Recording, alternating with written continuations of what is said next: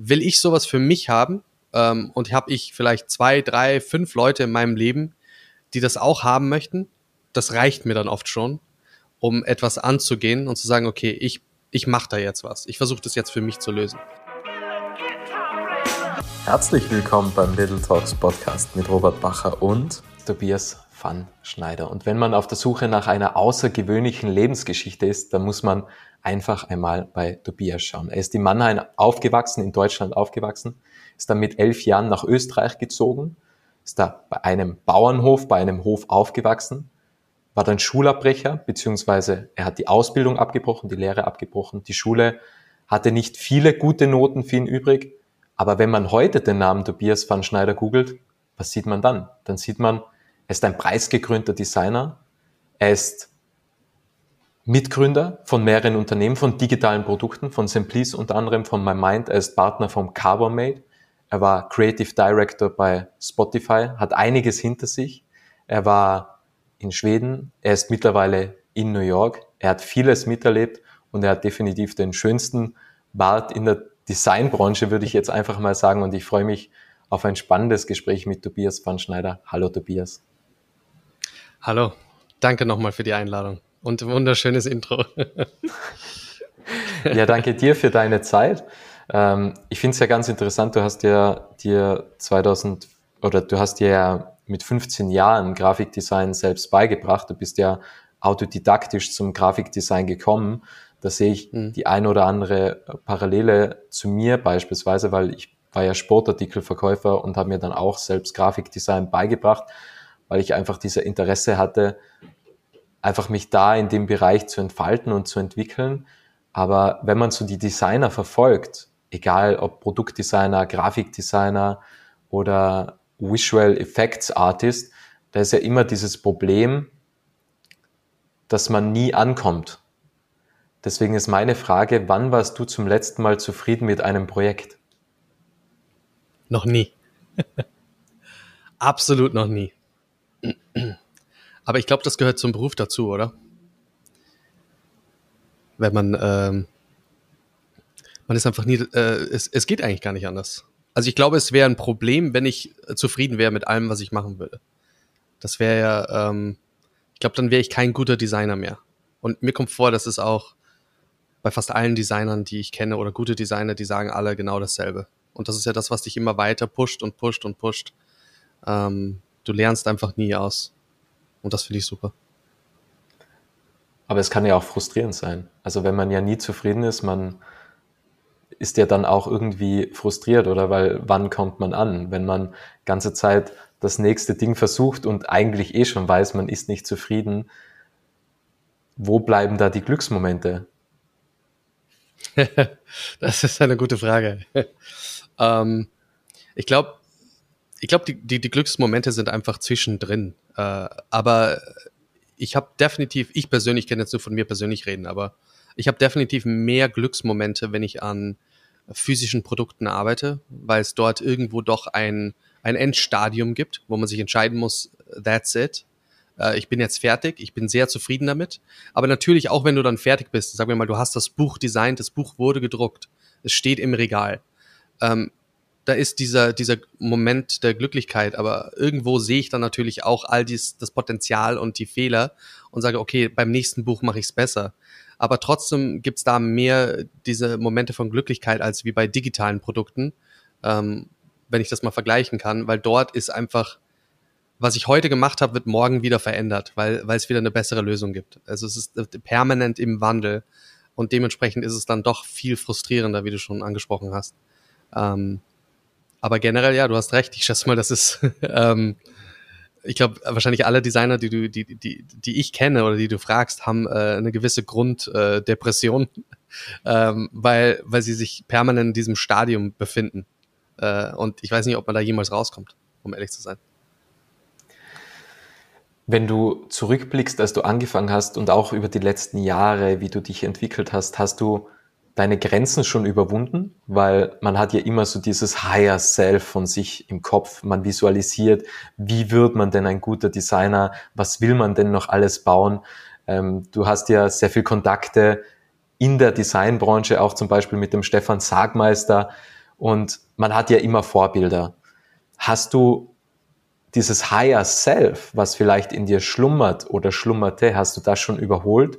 Oder hast du immer wieder deine Grenzen überwunden? Oder hast du von Anfang an so hohe Grenzen gehabt, so hohe Träume gehabt, dass du dein Higher Self noch nicht überholt hast? Ähm, ich habe es auf gar keinen Fall überholt. nee, überhaupt nicht. Ich habe äh, immer noch das Gefühl im Moment, ähm, ich bin noch am Anfang meiner Karriere und am Anfang von dem, was man machen kann, um ehrlich zu sein. Also da, ich hoffe mal, dass da noch viel mehr kommt, ähm, weil sonst wäre es ein bisschen traurig. Aber ich komme mir vor, ich bin erst am Anfang ähm, und da ist noch unglaublich viel Potenzial. Und das ist eigentlich auch das Motivierende an dem Ganzen, für mich zumindest. Also da gibt's noch viele Grenzen zu überwinden, auf jeden Fall, ja.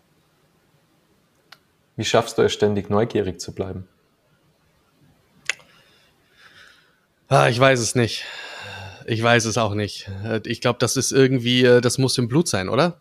Ich weiß es nicht. Äh, sag du es mir. Ähm, wie, wie, wie schaffst du es? Ich meine, man kann sich ja nicht dazu zwingen, neugierig zu sein, oder? Ich meine, ich weiß es nicht, ob, ob, ob man es kann, aber ich kann es mir vorstellen, dass es unglaublich schwierig ist. Ähm, die Neugier bei mir ist einfach wie, äh, ich glaube, ich bin einfach gerne ein Kind irgendwo, um, um das so zu sagen. Ähm, weil das die beste Zeit war, weil man neugierig sein kann und Sachen ausprobieren kann. Und ich versuche halt weiterhin, auch wenn ich jetzt erwachsen bin, trotzdem noch ein Kind zu bleiben. Ähm, und dementsprechend bin ich permanent neugierig. Und ich habe auch diese, ich weiß nicht, wie man das auf Deutsch sagt, aber diese addictive uh, Personality, ja, also quasi, wenn ich irgendwas finde, wo ich leicht interessiert dran bin, ich kippe sehr schnell in irgendwelche Themen rein. Also fast schon auf eine negative Art und Weise, weil ähm, wenn ich mich nicht beherrschen würde, würde ich wahrscheinlich einen Beruf wechseln alle zwei Jahre ähm, weil ich irgendwas gefunden habe, das ich total cool fand und jetzt will ich alles darüber lernen. Ähm, ist was Positives, was Negatives, aber für mich ist es auf jeden Fall äh, positiv, solange, solange es funktioniert. Ja, ich glaube auch, das, was du angesprochen hast, diese kindliche Naivität. Also ich glaube, mhm. wir oder Designer sind dazu prädestiniert, das beizubehalten, einfach diese kindliche Naivität zu haben, weil sobald man diese Naivität verliert, setzt man sich auch Grenzen. Die Ratio als Erwachsener sagt immer, das geht und das geht nicht. Wir versuchen immer genau. zu begründen, warum irgendetwas nicht geht. Kinder tun das nicht.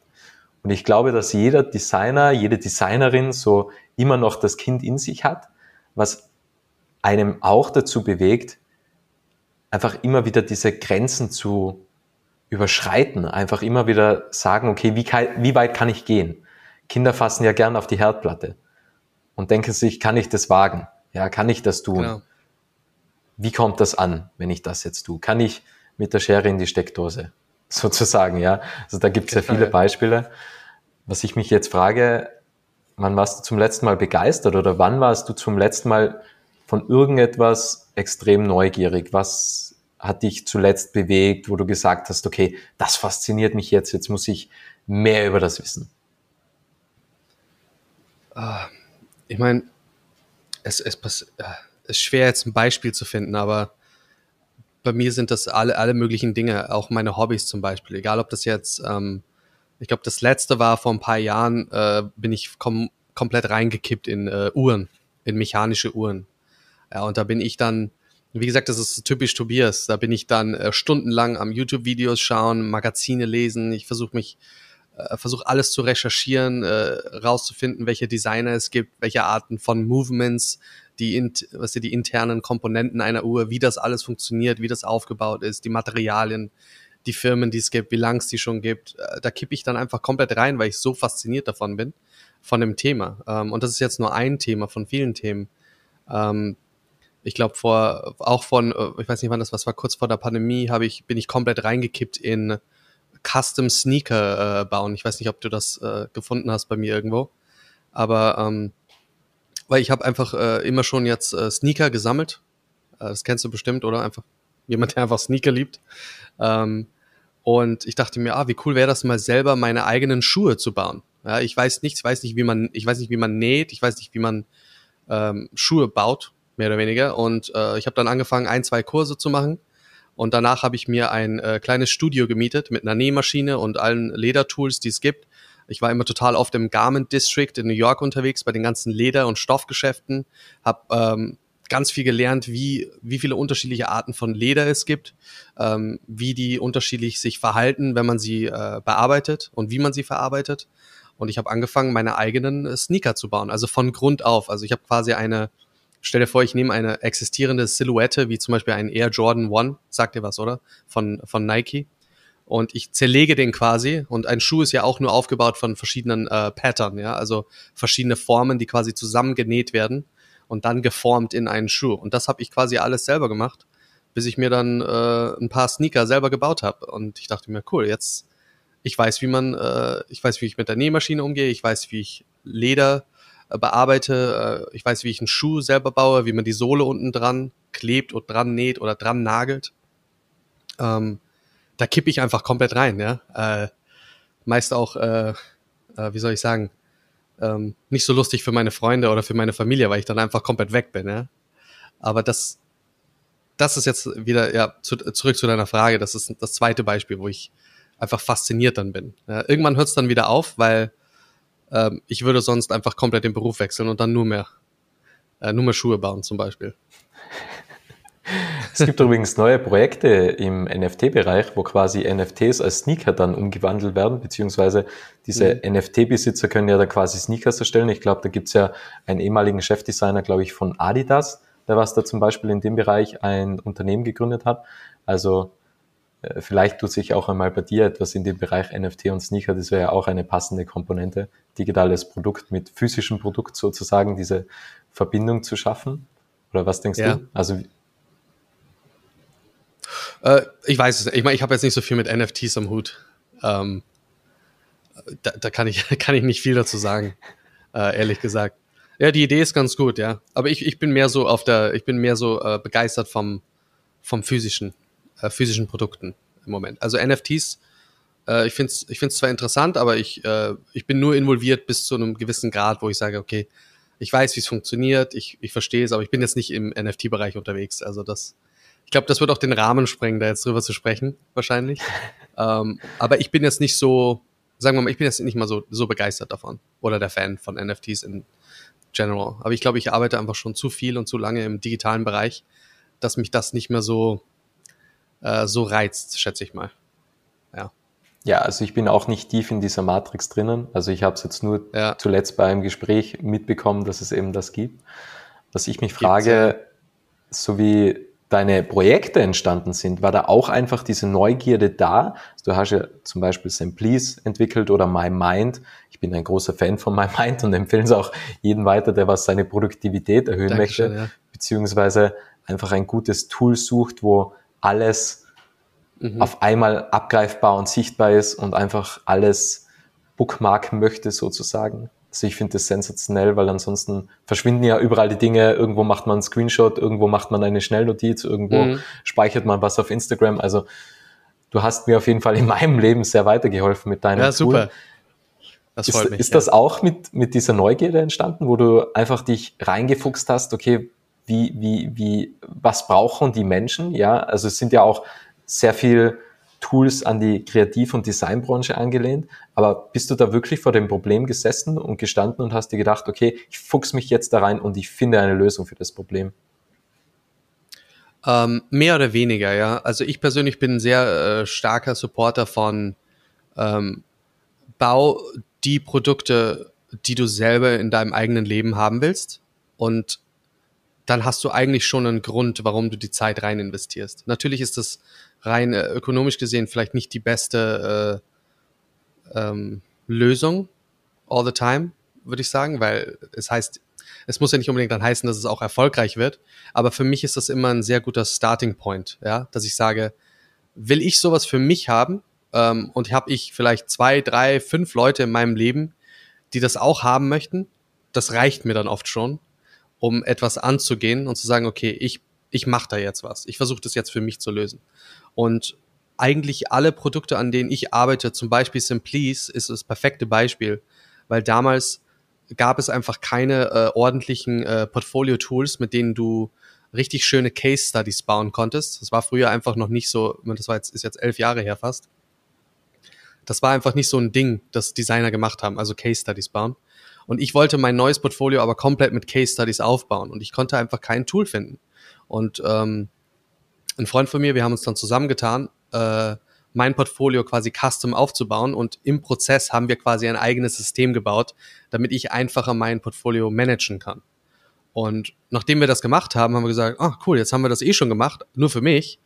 Ähm, da könnten wir doch eigentlich vielleicht, könnten wir das sogar verkaufen. Ja? Machen wir ein bisschen besser und schauen mal, vielleicht gibt's andere Leute, die das auch haben wollen. Ähm, das heißt, da war nicht mal irgendwo die, ähm, Weißt du, wie ich meine? Da, da war nicht mal diese, dieser Ansatz zu sagen, wir bauen das jetzt basierend auf ähm, Market Research oder weil andere Leute das haben wollen, sondern ich wollte es einfach für mich selber haben und hat sich rausgestellt, andere wollen es auch. Ähm, natürlich funktioniert nicht immer, aber ähm, hat bis jetzt bei mir funktioniert. Und ich bin dann auch meistens einfach viel involvierter in dem Projekt, logischerweise, weil ich sage, ich mache das für mich selber. Immer wenn wir ein neues Feature bauen, dann machen wir das nicht, weil es irgendjemand gefragt hat, sondern weil ich sage, oh, das wäre cool, wenn wir das, ich will das selber haben für meine Webseite. Und alle anderen kriegen es dann natürlich auch. Und My Mind war ähm, sehr ähnlich, weil ich einfach mit einem Kollegen von mir, äh, mein Co-Founder, wir haben einfach drüber gesprochen und gesagt, wir wollen einfach dieses, äh, äh, wie soll ich sagen, ich tue mir manchmal schwer übrigens, sorry, äh, im, im Deutsch über diese Dinge zu reden, weil ich das nie mache. Ähm, aber ich versuch's. Ähm, bei MyMind war so, wir wollten einfach äh, an Extension of your mind quasi bauen. Ich wollte einfach irgendwas haben, wo ich einfach alles reinschmeißen kann. Das Ding organisiert alles für mich. Und immer wenn ich was brauche, dann sage ich einfach, was ich haben will und es magically äh, appeared, ja, ist dann einfach da. Und wir haben gesagt, ah cool, das wäre doch cool, wenn wir das machen. Und wir hatten es dann, wir haben es dann nur für uns gebaut. Wir haben es dann auch für ein Jahr oder so selber benutzt und dann uns dazu entschieden, das zu launchen für andere Leute. Also das ist so meine mein Approach, sage ich mal, was Produkte anbelangt. Wie, wie, viel, äh, also wie viel Glück und Zufall gehört da eigentlich dazu? Weil wenn du sagst, okay, du machst kein Market Research, oder? Also normalerweise mhm. jeder Investor, jede Investorin sagt, okay, wie groß ist der Markt, wie groß ist die Zielgruppe, wer kauft das Produkt, wer ist der Kunde und du gehst genau den anderen Weg. Also du baust dir vorher schon ein Produkt, was, wenn man dich so sieht und wenn man deine Designs kennt und wenn man so deine Ansätze verfolgt, dann ist es ja wahrscheinlich auch von Anfang an von Perfektionismus geprägt. Das ist ja wahrscheinlich kein Click-Dummy, ähm, wo du sagst, okay, funktioniert das oder funktioniert das nicht, sondern du wirst es ja von der Pike auf mit deiner Vision schon bauen, die was wahrscheinlich auch einiges in Zeit, an, also Zeit in Anspruch nimmt. Wie, also wie viel Glück und Zufall gehört da dazu? Ja, ich glaube schon ziemlich viel Glück. Ich meine, ich muss, ich muss ganz ehrlich sein, auch wenn ich das gerne so sage, dass das meine, äh, meine Art und Weise ist, die Produkte zu bauen. Ich würde nicht unbedingt sagen, dass das für alle funktioniert oder dass es immer funktioniert. Ich bin natürlich auch nicht komplett blöd, sagen wir so, dass ich, ich habe auch viele Ideen, wo ich sage, okay, das hätte ich zwar gerne, aber ich weiß, dass das nicht funktionieren wird, ähm, wenn ich das an andere Leute verkaufen will. Das heißt, die Produkte, die wir jetzt haben, da habe ich schon ein gewisses Grund, ähm, auch wenn es nicht unbedingt äh, professioneller Market Research ist, ähm, aber du hast eine gewisse Intuition, oder? Äh, wo du sagst, okay, ich glaube, das könnte erfolgreich sein. Ähm, das heißt, das muss sch natürlich schon irgendwo existieren in meinem Kopf, dieses Gefühl auch, dass ich sage, okay, das, das könnte funktionieren. Ähm, weil sonst mache ich es natürlich nicht. Aber absolut, da gehört natürlich äh, Glück dazu.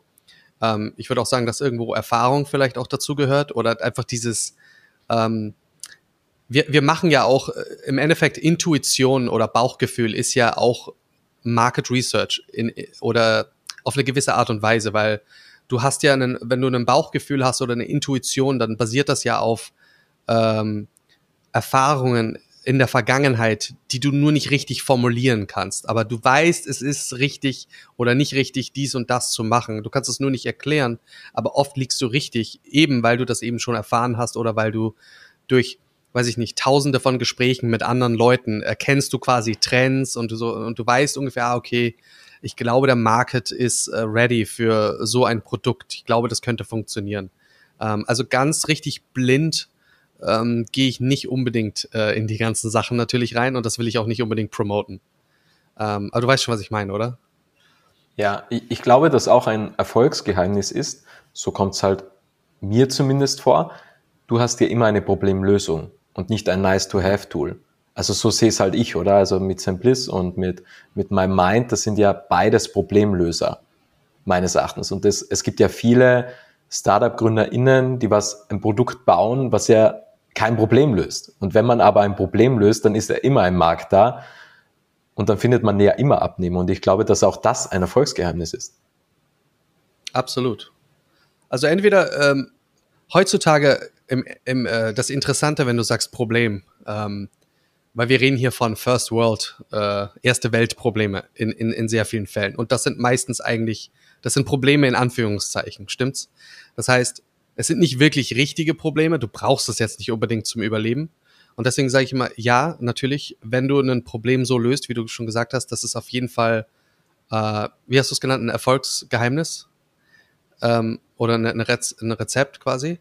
Ähm, auf der anderen Seite, was du aber auch machen kannst, ist wenn du sehr gut daran bist, ein neues Problem zu erschaffen, das zu formulieren und zu designen und dann gleichzeitig zu lösen, kannst du auch erfolgreich werden. Und es gibt viele Firmen, die das auch machen, die quasi dir quasi ein Problem schildern, an das du eigentlich noch nie gedacht hast. Und denkst ja, ja, das war eigentlich gar kein Problem, aber jetzt ist es ein Problem, nachdem du es gesagt hast.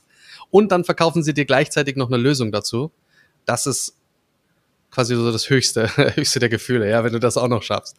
Ähm, aber ich glaube, das sind, ist so die Welt, in der wir uns natürlich jetzt im Moment bewegen. Ja? Wir erschaffen uns quasi neue Probleme, weil eigentlich haben wir ja keine Probleme mehr. Also wenn es um, du weißt schon, was ich meine, das Essentielle, das zum Überleben, ähm, viele Dinge, die wir heutzutage verwenden, die brauchen wir nicht unbedingt. Ja, wenn Apple mit einem neuen Produkt rauskommt oder irgendwas, dann formulieren die auch vorher das Problem und du denkst dir, ah ja, ah ja, das könnte ich brauchen. Ja, jetzt jetzt habe ich das Problem und jetzt will ich es gelöst haben. Ähm, das ist so mehr für mich so die äh, der Secret äh, of Success oder was du gerade gesagt hast, die was was quasi im Hintergrund äh, passiert, dass du quasi selber versuchst, ein Problem zu erstellen vorher, bevor du es dann selber löst. Ja.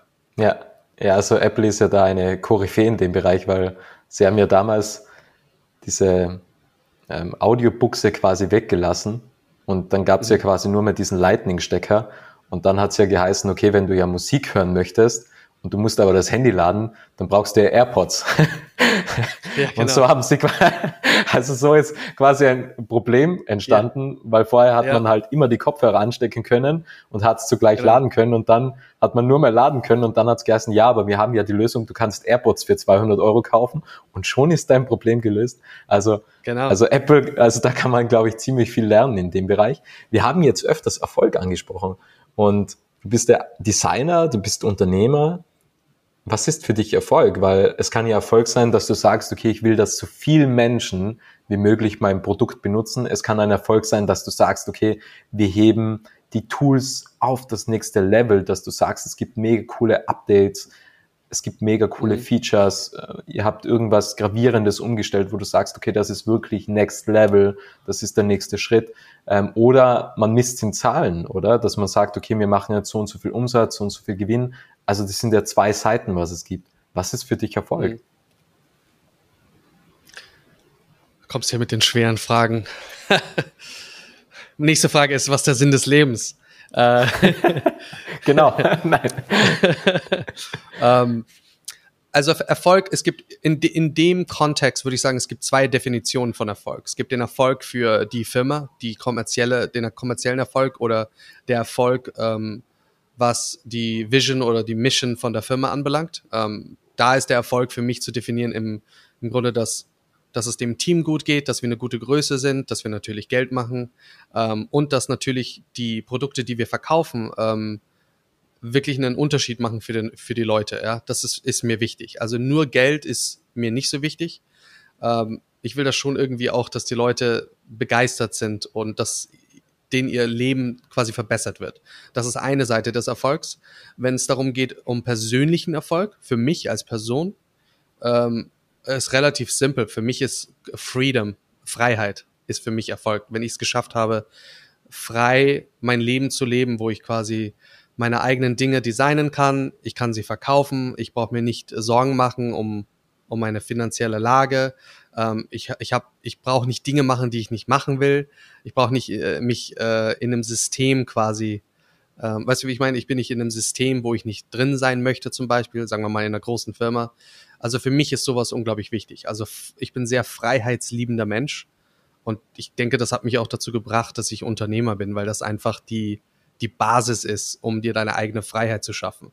Äh, finanziell sowie auch, ähm, auch wenn ich unglaublich viel zu tun habe, aber meine, mein Kalender ist unglaublich leer.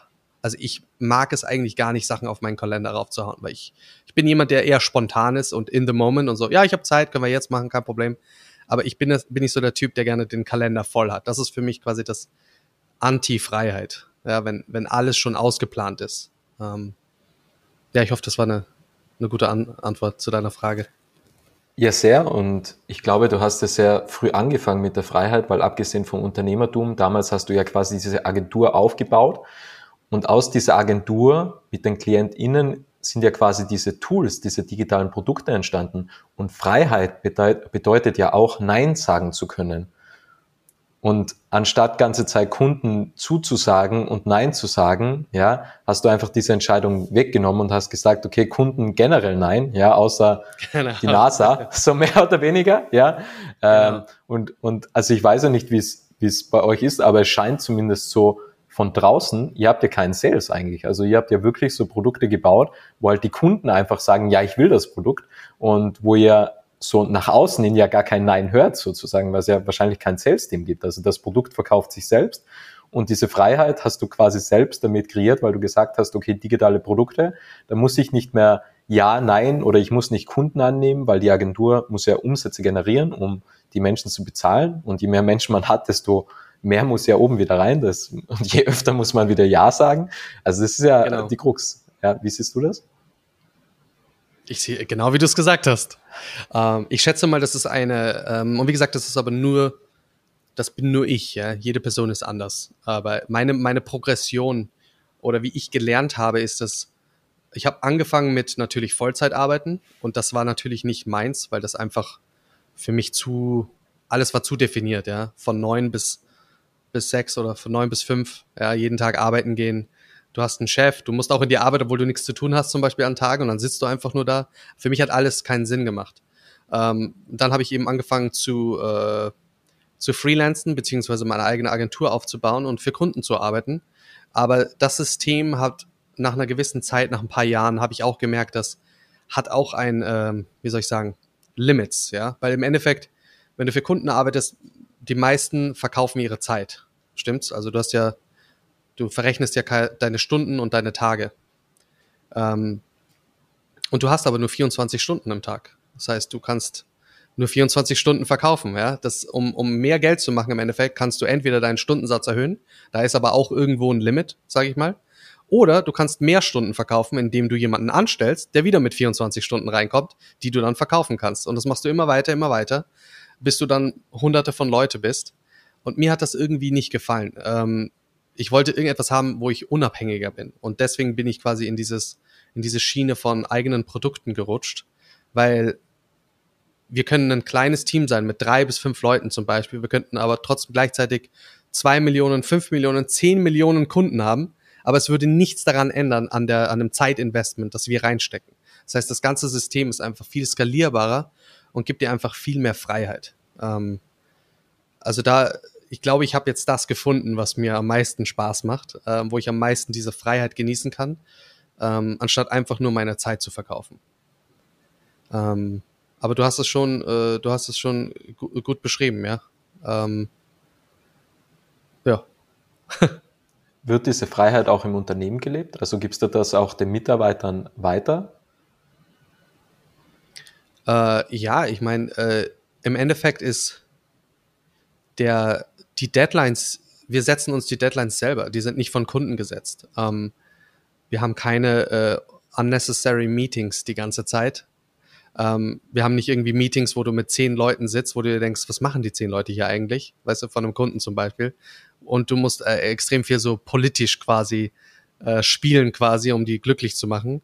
Also ich denke schon, dass das ähm, für alle Mitarbeiter besser ist, ähm, weil wir quasi es ist unser Produkt, es ist ja nicht mein Produkt, sondern unser Produkt von der ganzen Firma und jeder kann mit seinen Ideen daherkommen und solange die Arbeit quasi gemacht wird, kann jeder machen, was er will. Ähm, und ich denke schon, dass es bei uns sehr stark gelebt wird. Wir haben ja auch kein, wir haben ja auch kein Büro, alle sind ja remote irgendwo.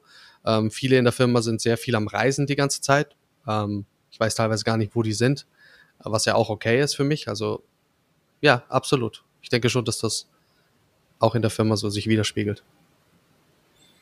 Ja, das ist ja ein Paradebeispiel, weil das wird ja immer mehr kommen. Also die nächsten Generationen, was uns, auf uns zukommen, sind ja Erbschaftsgenerationen, das sind Wohlstandsgenerationen, die müssen sich nichts mehr aufbauen. Früher hat es ja geheißen, so Corporate Jobs, okay, steigt die Karriereleiter nach oben, du musst wahnsinnig viel investieren, hart arbeiten, um nach oben zu kommen. Aber wir sind ja so eine Generation, wir wollen es ja einfach haben. Wir wollen ja nicht hart arbeiten, wir wollen ja mehr das Ganze genießen, oder? Also die Globalisierung trägt ja dazu bei, dass wir überall hinwollen, wir wollen reisen, wir wollen neue Orte erkunden, wir wollen unseren Geist schärfen, ja, wir wollen Kulinarik genießen und das gehört halt mittlerweile zu den nächsten Generationen dazu. Und da ist es ja gut, dass es so Role Models gibt oder so Paradebeispiele wie euer Unternehmen, wo das ja schon gelebt wird, weil andere Firmen, die glauben es zwar noch nicht, aber die werden sich daran anpassen müssen. Ja, ich denke, es ist für jeden, ähm, ich weiß es ehrlich gesagt nicht, was die äh, Zukunft bringt. Ich, du hast, ich, ich stimme dir definitiv zu, dass das ein Trend ist. Ähm, aber mir ist auch aufgefallen, dass alle Menschen sind unterschiedlich und jeder will irgendwie was anderes haben.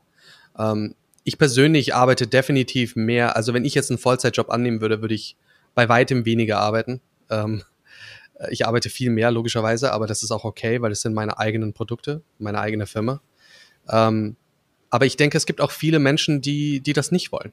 Die sagen, ich will eigentlich nicht ähm, diese Freiheit, äh, um, um das mal so auszudrücken. Ähm, ich würde fast sogar sagen, der Großteil der Menschheit will das nicht. Ähm, und ich denke, wir haben das auch ein bisschen in der Pandemie auch sogar gelernt, dass da viele Leute angefangen haben, von zu Hause aus zu arbeiten oder einfach mehr irgendwie eine, eine mehr äh, weniger Struktur in ihrem Leben gehabt haben und sich herausgestellt hat, dass das nicht unbedingt äh, beneficial ist oder dass das positiv sich ausgewirkt hat, dass Leute sagen, nee, ich mag diese separate ich will ins Büro gehen, dann gehe ich heim und zu Hause gibt es keine Arbeit mehr. Ähm, es gibt auch viele Leute, die ich selber auch kenne, die, die sagen, die Art und Freiheit, die, die Art und Weise von Freiheit, die ich habe, ist eher beängstigend äh, für, für diese Art von Leuten. Die sagen, nee, ich würde das gerne, ich will einfach nur arbeiten gehen irgendwo, mein Geld verdienen, acht Stunden, ähm, jemand, der mir sagt, was ich tun muss, und dann mache ich das und dann gehe ich nach Hause. Ich will gar nicht weiter drüber nachdenken, ich will nicht Weißt du, wie ich meine? Ähm, und da ist, ich finde, das ist auch okay, wenn Leute, wenn Leute so sind. Ich schätze mal, wir werden, es wird sich herausstellen, was in der Zukunft passieren wird. Aber ich denke nicht, dass alle Menschen so arbeiten werden, wie, wie ich zum Beispiel arbeite. Oder wie du und ich oder ähm, andere Leute in meiner Firma oder die ich kenne. Auf jeden Fall. Jetzt kommt wieder eine philosophische Frage, Entschuldigung an dieser Stelle. Ist es eigentlich Arbeit, wenn es Spaß macht? Also weil du sagst, okay, das sind unsere Produkte, das sind ja deine Schätze, das sind deine Ideen, deine Visionen, du willst die Menschen bereichern mit deinen Tools und Produkten. Ist es dann eigentlich richtig Arbeit oder ist es einfach für dich ein Spielplatz sozusagen, oder? Ja, ich würde sagen, es ist mehr Spielen als Arbeiten. Ähm, natürlich ist es harte Arbeit, aber ähm, es fühlt sich nicht so an, wie du schon gesagt hast. Es fühlt sich einfach nicht so an. Aber natürlich, auch wenn man seine eigene Firma äh, hat oder sein eigenes Produkt, es gibt genug Dinge, die ich nicht machen will, die aber gemacht werden müssen. Ja, egal ob das jetzt äh, in meinem Fall Buchhaltung ist oder Steuern oder ähm, technische Probleme, die einfach gelöst werden müssen, die aber nichts nicht interessant sind für mich oder auch für meine Co-Founder. Also da gibt's genug Dinge, die ich nicht machen will, die sich dann immer noch anfühlen wie Arbeit. Aber Gott sei Dank ist das alles quasi unterstützt von der Energie, die du kriegst von der anderen Hälfte, ähm, die sich mehr anfühlt wie Spielen und sagen, was machen wir heute, ja. Ähm, also das ist schon, ich würde sagen, das ist das Positivste an deinen eigenen Produkten oder Firmen, ist eben dieses, ich kann machen, was ich will. Ich sage aber auch immer zu Leuten, nach ein paar Jahren wird das teilweise auch ein bisschen zum Verhängnis, weil du wachst morgens auf und denkst dir, scheiße, ich kann machen, was ich will, aber ich weiß nicht, was ich machen soll. Ähm, da wünsche ich mir manchmal, dass ich Vollzeit arbeite. Dann hast du einen Boss, der Boss sagt, mach einfach das hier und du, ah, okay, passt, mache ich. Ähm, also positiv und negativ. Äh, es kommt immer darauf an, wie du geschlafen hast, sag ich mal. Ähm, aber für mich, für mich ist es, es äh, ist es mehr Spiel. Spielen, auf jeden Fall. Immer noch. Ähm, und wenn es nicht so ist, versuche ich das meistens zu ändern. Ja. Aber findest du es schlimm, wenn es einmal nichts zu tun gibt? Also das kann ja auch mal gut sein. Also wir müssen ja nicht immer irgendetwas tun, oder? Wir können auch einfach mal Mensch sein.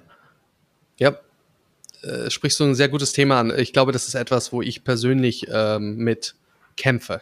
Ähm, besonders wenn man so jemand ist wie ich, der so viel gearbeitet hat über die letzten paar Jahre und immer dieses Momentum hatte.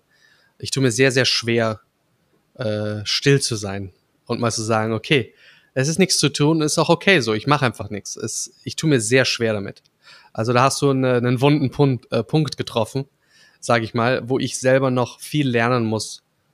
Ähm, lerne nichts zu tun im Endeffekt und zu sagen, es ist okay, heute mal nichts zu machen. Und es ist, äh, ähm, es ist, glaubst mir, es ist nicht so einfach. ähm, ja, ich glaube schon. Also also ich glaube, dass das nicht so einfach ist. Also ich hatte auch immer diesen Zwang und dieses Bedürfnis, einfach ja. zu arbeiten, ja, und Dinge umzusetzen genau. und immer wieder neue Projekte zu suchen und, und neue Dinge umzusetzen. Und es gibt ja so viel zu tun. Ähm, aber auch beim Nix tun tut man ja etwas, oder? Also das ist ja, es ist ja dann Single-Tasking. Und wenn man einfach sagt, okay, diese bewusste Entscheidung zu sagen, ich tue jetzt nichts, dann ist es ja eine Tätigkeit, eine To-Do die was du dir gibst. Ja, sehr anstrengend auch, nichts, ja. Nichts zu tun, ja. Aber auch gehen genau. oder, oder essen ist dieses Single-Tasking, auch beispielsweise beim Essen einfach bewusst zu essen. Also gerade so im hektischen Alltag sind wir eher darauf gepolt, das ganz schnell zu essen, ja, weil, oder wir verabreden uns beim mhm. Essen, damit wir da irgendwas bereden können oder besprechen können und einfach mal genau. dieses Single-Tasking und einfach sagen, okay, ich esse jetzt das und ich lege die Gabel, das Messer, den Löffel zur Seite und ich esse jetzt in dem Moment und bereite nicht schon auf der Gabel oder auf dem Löffel die Zukunft vor und esse nicht schon die Zukunft oder weil man bereitet ja immer die Zukunft vor eigentlich. Und das hat mir zumindest geholfen, so kleine Dinge wie ich mache mir jetzt einen Kaffee und ich freue mich auf den Kaffee und ich mache in dem Moment nur den Kaffee und ich höre jetzt nicht Podcast oder ich höre nicht Musik, sondern ich nehme den Geruch wahr, ich nehme den Wasserkocher wahr, ich nehme die French Press wahr, ich nehme die gemahlenen Bohnen wahr und dann tut man zwar etwas, aber gleichzeitig tut man auch nichts, aber es ist ein gutes Gefühl, weil mhm. man weiß es mehr zu schätzen, kommt halt mir vor. Ich bin, äh, bin ganz deiner Meinung.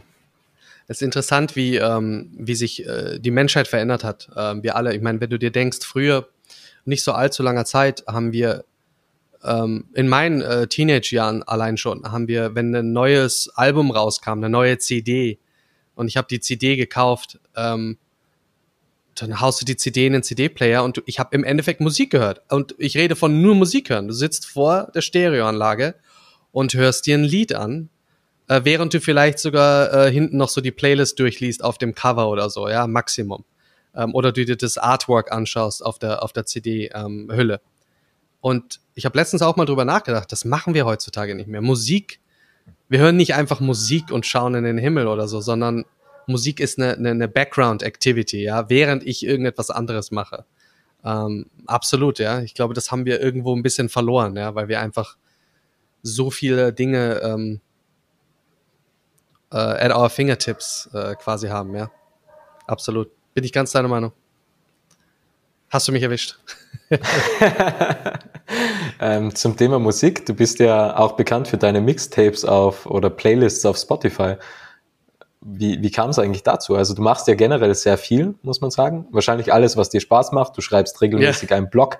Ja, du berichtest über alles Mögliche. Es gibt auch einen ausführlichen Bericht, wie du eigentlich zum Designer geworden bist, sozusagen, wo wirklich die ganze Geschichte steht oder wie du nach New York gekommen bist was ist dein Warum in, in dem Moment, oder? Also warum sagst du, okay, ich, weil du promotest ja auch die Playlist. Also du gehst ja hin auf, auf Instagram und sagst, okay, es gibt jetzt eine neue House Music Playlist beispielsweise oder die ja. Rebirth Playlist. Also warum? Ja. Ich weiß es nicht. Ich weiß es nicht. ich schätze mal, die Mixtapes sind einfach für mich, das ist einfach wieder eine, eine mal, erstens mal habe ich unglaublichen Spaß, die Cover zu designen, weil ich einfach machen kann, was ich will. Es ist kein Kunde Es gibt diesmal auch keine Pressure, irgendwie Geld zu verdienen mit dem Ding. Ich mache es einfach, weil ich Spaß habe. Äh, und es ist ein schöner Grund, ähm, die Playlist zusammenzustellen. Und irgendwo, ich glaube, die Motivation für das Spezifische ist, diese nostalgische Erinnerung an, weiß nicht, früher haben, äh, haben wir uns gegenseitig Mixtapes geschenkt, oder? Da haben wir im Radio, äh, habe ich die Kassette reingelegt und Radio abgespielt und dann aufgenommen, ja, die Lieder und ein schönes Mixtape erstellt. Und wenn du das jemandem geschenkt hast, das war für mich eine der persönlichsten Geschenke, die du kriegen kannst, weil jemand hat sich die Zeit genommen, stundenlang ein Mixtape zusammenzustellen, nur um es dir zu schenken. Ähm, das ist doch das, das Schönste, das es gibt eigentlich als Geschenk. Und für mich war das, ist das quasi auch irgendwo dieses Nostalgische und wahrscheinlich auch der Grund, warum ich die Mixtapes mache. Ich mache es für mich natürlich, aber auch irgendwo, wenn mir jemand einen Mixtape machen würde oder sich die Zeit nimmt, eben sowas zusammenzustellen, dann sage ich auch, wow, das ist cool. Und und, und, und um mal ehrlich zu sein, wir, wir suchen immer nach guter Musik. Von daher, ich freue mich immer, wenn jemand mit einem Mixtape rauskommt, weil ich mir denke, ah, cool, da finde ich vielleicht was Neues, dass ich, äh, das mir gefallen kann. Und bei meinen Mixtapes, tausende von Leute, Leuten haben sich entschieden zu sagen, ah, cool, das äh, ist genau mein Ding, äh, das höre ich jetzt an, während ich designe oder programmiere oder und ah, das freut mich. Ja, das ist quasi wie dieses persönliche Mixtape früher, nur halt auf einem äh, einem anderen Scale, sage ich mal, weil es jetzt mehrere Leute sind, die das quasi kriegen als Geschenk, sagen wir mal. Ja. Aber da kommt auch wieder das Kindliche zum Vorschein, oder? Also wenn du so das sagst ja. und dieses Nostalgische und von der Vergangenheit, also so schließt sich ja der Kreis. Also das hat ja auch wieder irgendetwas mit dieser Kindlichkeit zu tun, einfach dieses Kindsein, oh, Musik, oh, da tut sich was, oh, das hört sich alles anders an und trotzdem ist alles irgendwie gleich. Und das ist ja schon, ist schon spannend, ja. oder? Also diese Geräusche und das wahrzunehmen und einfach oh, was kommt als nächstes? Oder Kinder sind ja wahnsinnig neugierig und da schließt sich ja eigentlich dieser Kreis wieder. Also ist sehr, sehr schön, wenn man das so hört von dir. Ja, absolut. Ich, ich würde sagen, das ist der Grund, ja. Mehr, mehr Kind sein äh, an dieser Stelle an alle ZuhörerInnen.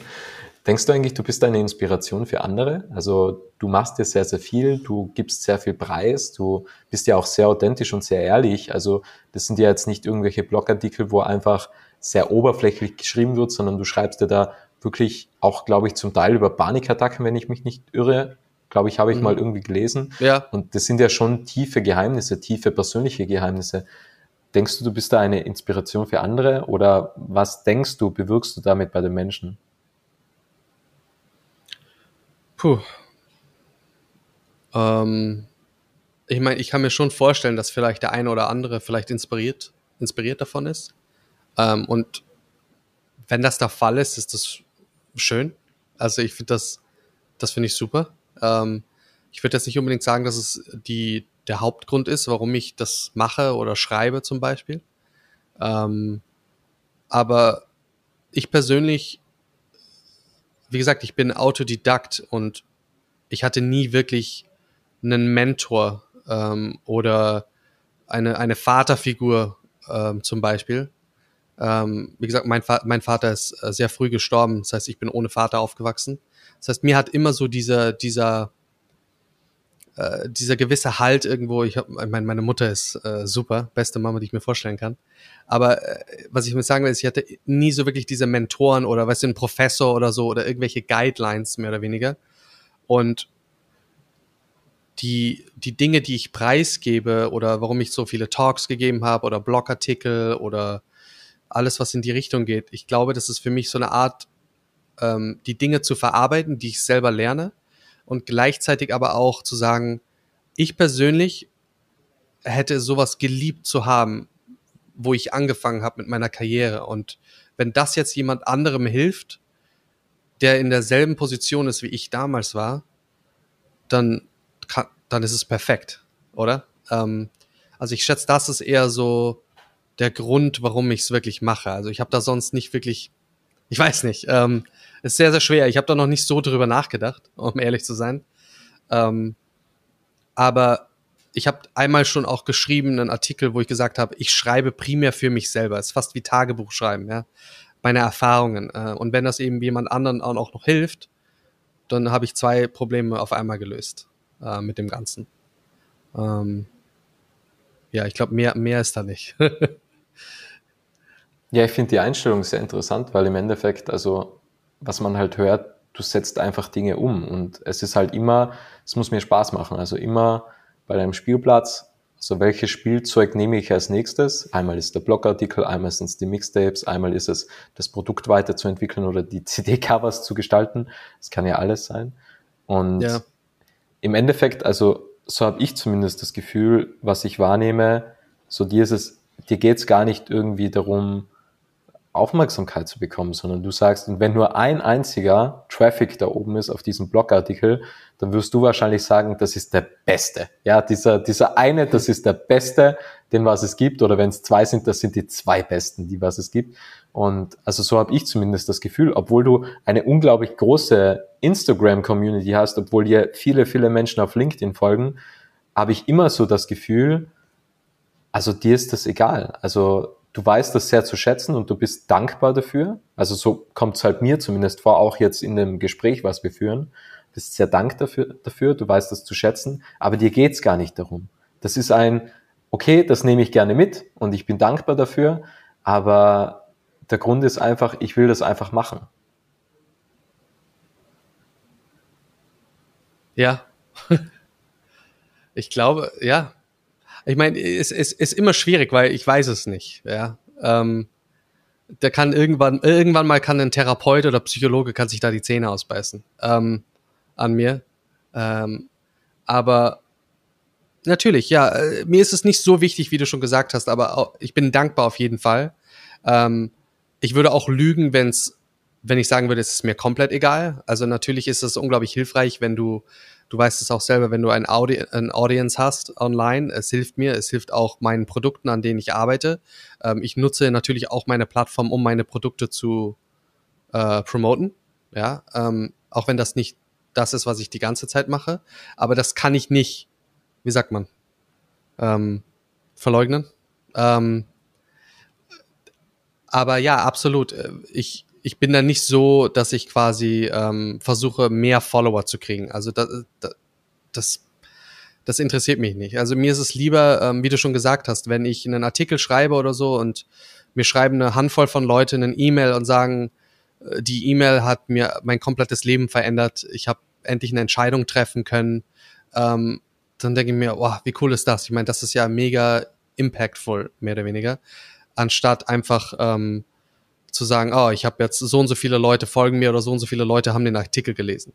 Ähm, auch wenn ich natürlich sagen muss, heutzutage ist da immer wo ein, ein Kampf oder zwischen diesem, ähm, ich will etwas machen, das wirklich einen Impact hat für spezifische Leute oder einfach, ah, es ist so wichtig, neue Follower zu kriegen und es muss mehr, mehr und größer und größer. Ich glaube, da ist immer so ein bisschen ein Kampf, weil ähm, das, das, das Populäre ist natürlich, dass man immer wächst, oder? Dass man sagt, ah, du musst mehr Follower haben, anstatt äh, Tiefe zu haben. Aber mir persönlich ist die Tiefe eigentlich wichtiger. Also wenn du, weil du kannst im Endeffekt eine Million Leute haben, die dir folgen, ähm, und aber es sind alles Leute, die sich nicht wirklich für dich interessieren. Die haben einfach nur Follow gedrückt, weil du, weiß ich nicht, ein MacBook verlost hast und hast gesagt, wenn du das haben willst, voll folg mir. Weißt du, wie ich meine? Ähm, oder du hast 50 Leute, die dir folgen, aber die sind alle Hardcore. Die lesen jedes einzelne Wort von dir. Ähm, die sind voll dabei, die unterstützen dich. Da würde ich immer die 50 Follower nehmen, anstatt die eine Million, die mir nur folgen, weil ich mal ein MacBook verlost habe oder so. Ähm, also da bin ich schon, ich würde sagen, das habe ich auch gelernt über die Jahre und lerne ich immer noch, ist dieses, dass ich mehr Zeit investieren muss, in die Tiefe zu gehen, anstatt in die, in die Breite oder in die Weite zu gehen. Weil das auch wenn das eigentlich der populäre Ansatz ist oder der Ansatz, den eigentlich jeder will, ist. Ich will mehr, mehr, mehr, mehr Breite, mehr Fläche, mehr Scale, mehr Reichweite.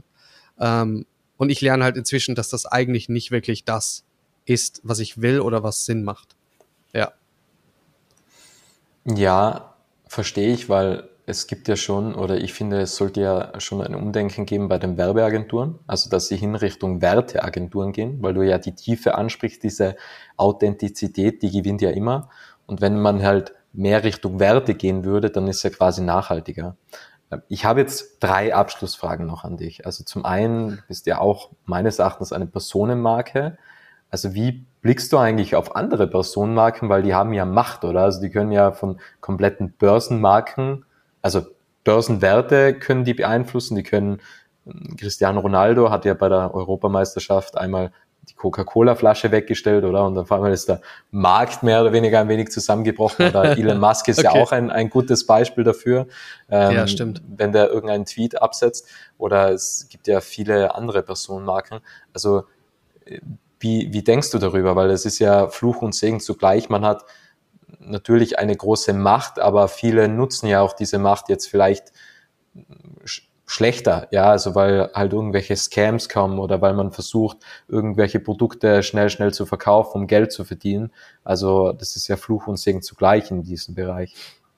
Ja. Ich versuche gerade rauszufinden, was die Frage war. Aber die, äh, einfach nur, was ich davon halte.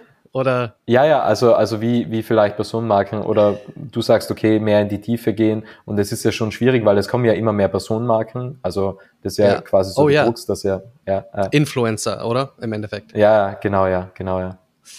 Also ich persönlich ähm, ist interessant, dass du das ansprichst, weil das war ein sehr großes Thema für mich und meine Arbeit in der, der letzten zwei bis drei Jahre, würde ich sagen.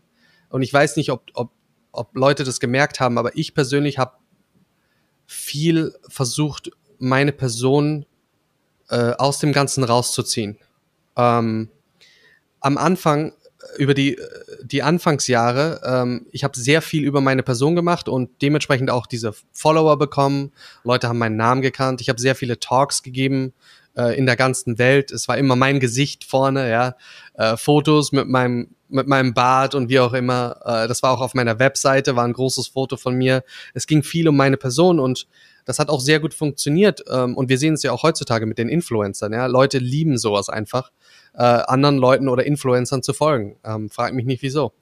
Aber ähm, ich habe definitiv gelernt, dass das das ist, was ich nicht möchte. Das heißt, ich habe wirklich versucht, die letzten zwei, drei Jahre meine Person, meinen Namen rauszuziehen aus der Equation, ja, mehr oder weniger. Also wenn du dir zum Beispiel anschaust, MyMind, die neue Firma oder auch CarbonMate, da wirst du nirgendwo finden, dass ich involviert bin. Ähm, außer natürlich, ich promote es auf meinen persönlichen Profilen, aber ansonsten findest du meinen Namen nicht. Und das war mir sehr, sehr wichtig.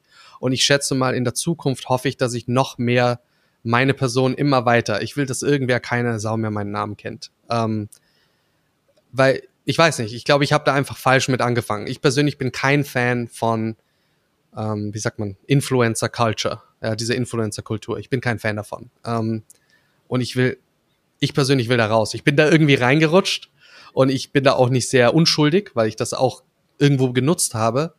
Aber ähm, deswegen gebe ich auch keine Talks mehr. Ich mache sehr wenig Podcasts oder weißt sowas wie jetzt zum Beispiel, weil es einfach nicht mein Ziel ist mehr, mich selber in die, in die, wie sagt man, ins Rampenlicht zu, zu stellen. Ich will das irgendwie nicht mehr. Das ist, ich weiß es nicht warum. Ich glaube, da könnten wir noch eine Stunde lang jetzt drüber reden, äh, warum ich auf diese, auf das gekommen bin. Aber das ist so mein Ansatz im Moment. Ähm, ich will mehr versuchen, ähm, wie du schon gesagt hast, heutzutage besonders mit Influencer-Kultur äh, Leute verkaufen Produkte nur weil sie eben das Audience haben, ja, die verkaufen dann irgendeinen Blödsinn, weißt du, das sind irgend, irgendwas, das irgendwo in China produziert ist, die hauen hier einfach nur ihr Logo drauf und sagen, hier ist mein eigenes Parfum oder ich weiß nicht, irgendwas in die Richtung, ja, eigenes Make-up, aber es ist nicht mal, die sind nicht mal involviert gewesen in dem, in, in der Pro Produktdevelopment zum Beispiel, ja, sagen aber, ich will einfach nur Geld verdienen. Ähm, und davon gibt's immer mehr heutzutage und ich will versuchen, da irgendwie wegzukommen davon, weil wenn jemand meine Produkte verwendet, dann will ich, dass sie das Produkt verwenden, nicht weil sie mich mögen oder weil sie mich cool finden oder weil ich sie influenced habe, sondern weil sie sagen, das Produkt an sich spricht mich an, das löst ein Problem für mich und deswegen nutze ich das Produkt und nicht, weil Kim Kardashian gesagt hat, ähm, oh, ich benutze das Make-up und jetzt nehme ich das Make-up. Weißt du, wie ich meine? Nee, sondern ich verwende, ich kaufe nur das Make-up zum Beispiel, wo ich sage, oh, ich weiß, wie das hergestellt wurde, das passt gut zu mir. Ich habe die Entscheidung quasi so gut es geht selber getroffen. Ähm, natürlich werden wir immer influenced durch Werbung und was auch immer. Aber du weißt, was ich meine. Ich habe versucht, kritisch drüber nachzudenken und zu sagen, deswegen benutze ich das. Und nicht einfach nur blind, oh, Elon Musk hat getweetet, bla bla bla, oder, oder äh, Ronaldo hat die Cola weggestellt. Ich kaufe jetzt auch keine Cola mehr. Ich finde sowas unglaublich bescheuert. Ähm, dieses diese Art von Kultur. Äh, und ich denke, ich will da einfach nicht dran teilhaben, schätze ich mal. Ich komme mir da irgendwie blöd vor. Aber wie gesagt, da könnten wir noch stundenlang wahrscheinlich drüber reden. Eine weitere Frage, weil äh, das Tool Simplis, das verwenden ja auch zum Beispiel viele Agenturen und du kommst ja auch aus dieser, aus dieser Branche sozusagen. Mhm. Und grundsätzlich ist es ja so, Werbeagenturen haben ja primär den Auftrag, Konsum zu schaffen. Und eigentlich das, was jetzt wahrscheinlich die Welt braucht, um den Wandel zu schaffen, ist ja weniger Konsum. Grundsätzlich. Wie blickst du auf die Zukunft der Agenturen, auf, auf die Werbebranche? Weil sie hätten ja auch die Möglichkeit, viel Gutes zu machen. Also viel, viel Werbung zu machen für Nachhaltigkeit, für neue Produkte, die was in den Nachhaltigkeitsbereich gehen, auch pro bono eventuell, also for free sozusagen. Also wie blickst du darauf? Weil Werbeagenturen schaffen immer dieses Bedürfnis, ich will immer mehr, mehr, mehr haben und das ist ja vielleicht das, was genau nicht gefragt ist in der Zukunft, ähm, um den, den Switch sozusagen zu schaffen. Ähm, ja, ich glaube, das, das ist schwierig. Ähm, weil ich, ich, ich bin jetzt nicht irgendwie irgendein Heiliger, der, der dazu viel sagen kann. Ähm, ich, im Endeffekt, Werbeagenturen sind auch nur, ähm, wie sagt man, äh, weißt du, ich meine, die, äh, die machen auch nur das, was ihnen gesagt wird. Und die arbeiten für große Firmen, die etwas verkaufen wollen, ein Produkt. Werbeagenturen werden angestellt, um den Firmen zu helfen, dass mehr verkauft wird. Die meisten Werbeagenturen verdienen damit Geld. Dementsprechend werden sie sicher nicht sagen, nein, das machen wir nicht. Ja, ähm, wenn äh, eine, eine Zigarettenfirma hinkommt und sagt, wir müssen mehr Zigaretten verkaufen, dann sagt die Werbeagentur, okay, dann schauen wir mal, was wir hier machen können. Ja? ähm, natürlich in dem Fall gibt's durchaus äh, Agenturen heutzutage, die eine gewisse Moral haben und sagen, wir arbeiten nicht für Tabakofirmen zum Beispiel, ähm, aber sie arbeiten dann trotzdem für Coca-Cola, die eigentlich den genau gleichen Scheiß verkaufen. Äh, wie gesagt, ich, ich bin die falsche Person, ich kann da nicht drüber urteilen im Endeffekt, weil unser System ist so aufgebaut, dass diese Firmen existieren, um Geld zu verlangen und Werbeagenturen sind einfach da in diesem in diesem Mittellevel irgendwo und versuchen quasi so viel wie möglich für sich selber abzufangen, was sie kriegen können. Ähm, sind, du kannst natürlich schon, wie du gesagt hast, sind da irgendwo doch Teilschuld dran, aber vielleicht auch nicht, weil wie gesagt, wenn eine Agentur Nein sagen würde, dann würde die andere Ja sagen. Ähm, ich ich weiß es nicht, wie man das löst. Ähm, ich könnte jetzt sagen, oh, es wäre cool, wenn äh, mehr, mehr Agenturen mehr eine Moral haben, aber wie gesagt, wer bin ich zu sagen, was geht und was geht nicht? Weil wir sind uns vielleicht alle einig, was äh, Tabakofirmen anbelangt, aber wie sieht's aus mit Softdrinks, ja, was, was ungesund ist und was ist dann das nächste, was nicht okay ist? Und ich bin da einfach komplett der Falsche, weil ich es einfach nicht weiß, ja. Ähm, Sollst du für eine Autofirma arbeiten, die keine Elektroautos erstellt? Bist du da automatisch dann eine schlechte Werbeagentur? Eine gute? Ich weiß es nicht. Ich bin da so, ich glaube, die Konversation ist einfach so groß, dass ich da kein Urteil fällen kann und will. Ähm, ich glaube, da muss jeder für sich selber ähm, entscheiden, was okay ist für dich. Was, was, was machst du und kannst du abends schön ein Auge zumachen und schlafen? Ja, wenn du das kannst, dann more power to you, ja. Ähm, aber weißt, weißt du, wie ich meine? Ich, ja, ich, ja, klar. Ich, ich glaube, das, ja, das muss jeder für sich selbst entscheiden, natürlich, ja. Ich glaube, das muss jeder für sich selbst entscheiden und ich kann da kein Urteil fällen und ich weiß nicht mal genau, wo die Linie ist. Die Linie, die überschritten hm. werden kann oder nicht, weil ich weiß es nicht, weil wo fängt's an und wo hört's auf? Ähm, ich versuche mit, mit meinem, äh, wie sagt man, äh, Example quasi vorauszugehen. Ich sage aber nicht, dass ich heilig bin. Ich mache auch die Sachen, die mir Spaß machen. Ähm, und ich, wie gesagt, jeder kann machen, äh, jeder kann machen, was er will. Und wenn es Agenturen gibt, die für Zigarettenfirmen arbeiten, denke ich mir, ja, okay, ja. Ähm, ich hoffe trotzdem, dass irgendwie alle Leute aufhören zu rauchen irgendwann, ja. Weil ist auch nicht super, ja.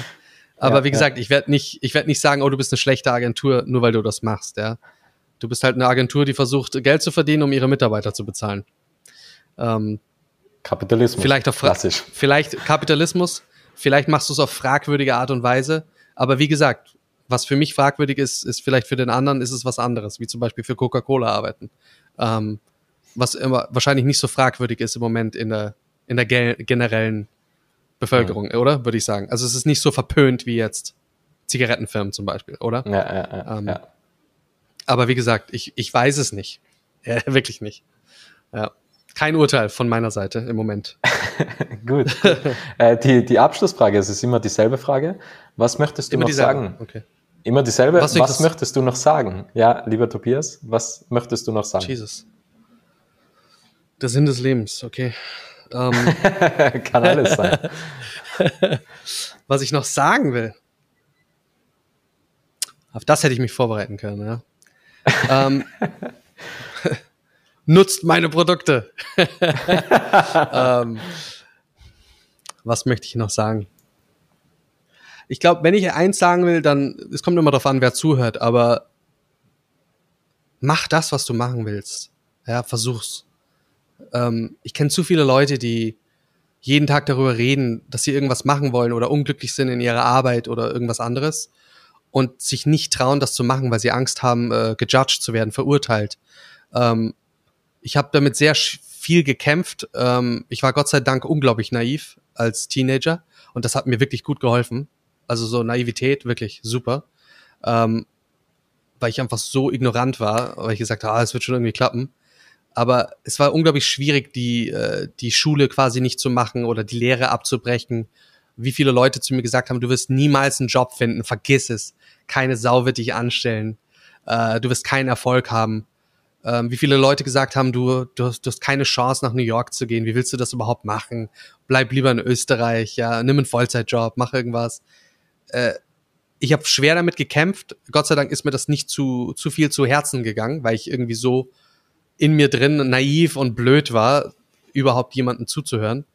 Ähm, aber es gibt viele Leute, die das alles sich sehr stark zu Herzen nehmen. Und zu denen möchte ich nur sagen, probier's einfach, mach's einfach. Wie gesagt, was ist das Schlimmste, was passieren kann? Ähm, uns geht's allen relativ gut. Ähm, und die Welt heutzutage ist so unglaublich flexibel, meiner Meinung nach, dass man wirklich alles machen kann, wenn man wenn man es nur will oder zumindest einfach mal probieren. Ähm, ich glaube, das ist das Hauptding, was ich zu Leuten sagen will. Probier's einfach. Ähm, mach's einfach. Und wie gesagt, du kannst immer noch, du hast immer eine, du kannst immer wieder zurückgehen, wo du, wo du jetzt bist, mehr oder weniger. Ähm, das ist das Schlimmste, was passieren kann, würde ich sagen. Ja. Geht das durch ja. als letzte Worte? Ja, natürlich, natürlich. Okay, gut. Sehr gute letzte Worte. Sehr gute letzte Worte. Ähm, Tobias, ich danke dir wirklich vielen, vielen Dank für das tolle Gespräch, für deine Zeit und danke für die tollen Worte, für den Input, was du geleistet hast und auch danke für deine Produkte, weil du bescherst ja Millionen von Menschen eine große Freude damit und ja auch danke für den Beitrag, was du leistest und auch diese Naivität, diese kindliche Naivität, was weiterhin in dir schlummert. Ähm, da können sich natürlich viele Super. Menschen etwas davon abschauen. Vielen, vielen Dank. Danke dir, Robert, für, äh, für die schönen Fragen. Es war sehr, hat sehr viel Spaß gemacht. Das freut mich. Danke dir. Es freut mich sehr, dass du das Interview bis zum Ende angehört hast und wenn du keine Folge mehr verpassen möchtest, dann abonniere jetzt Little Talks in deiner Podcast-App.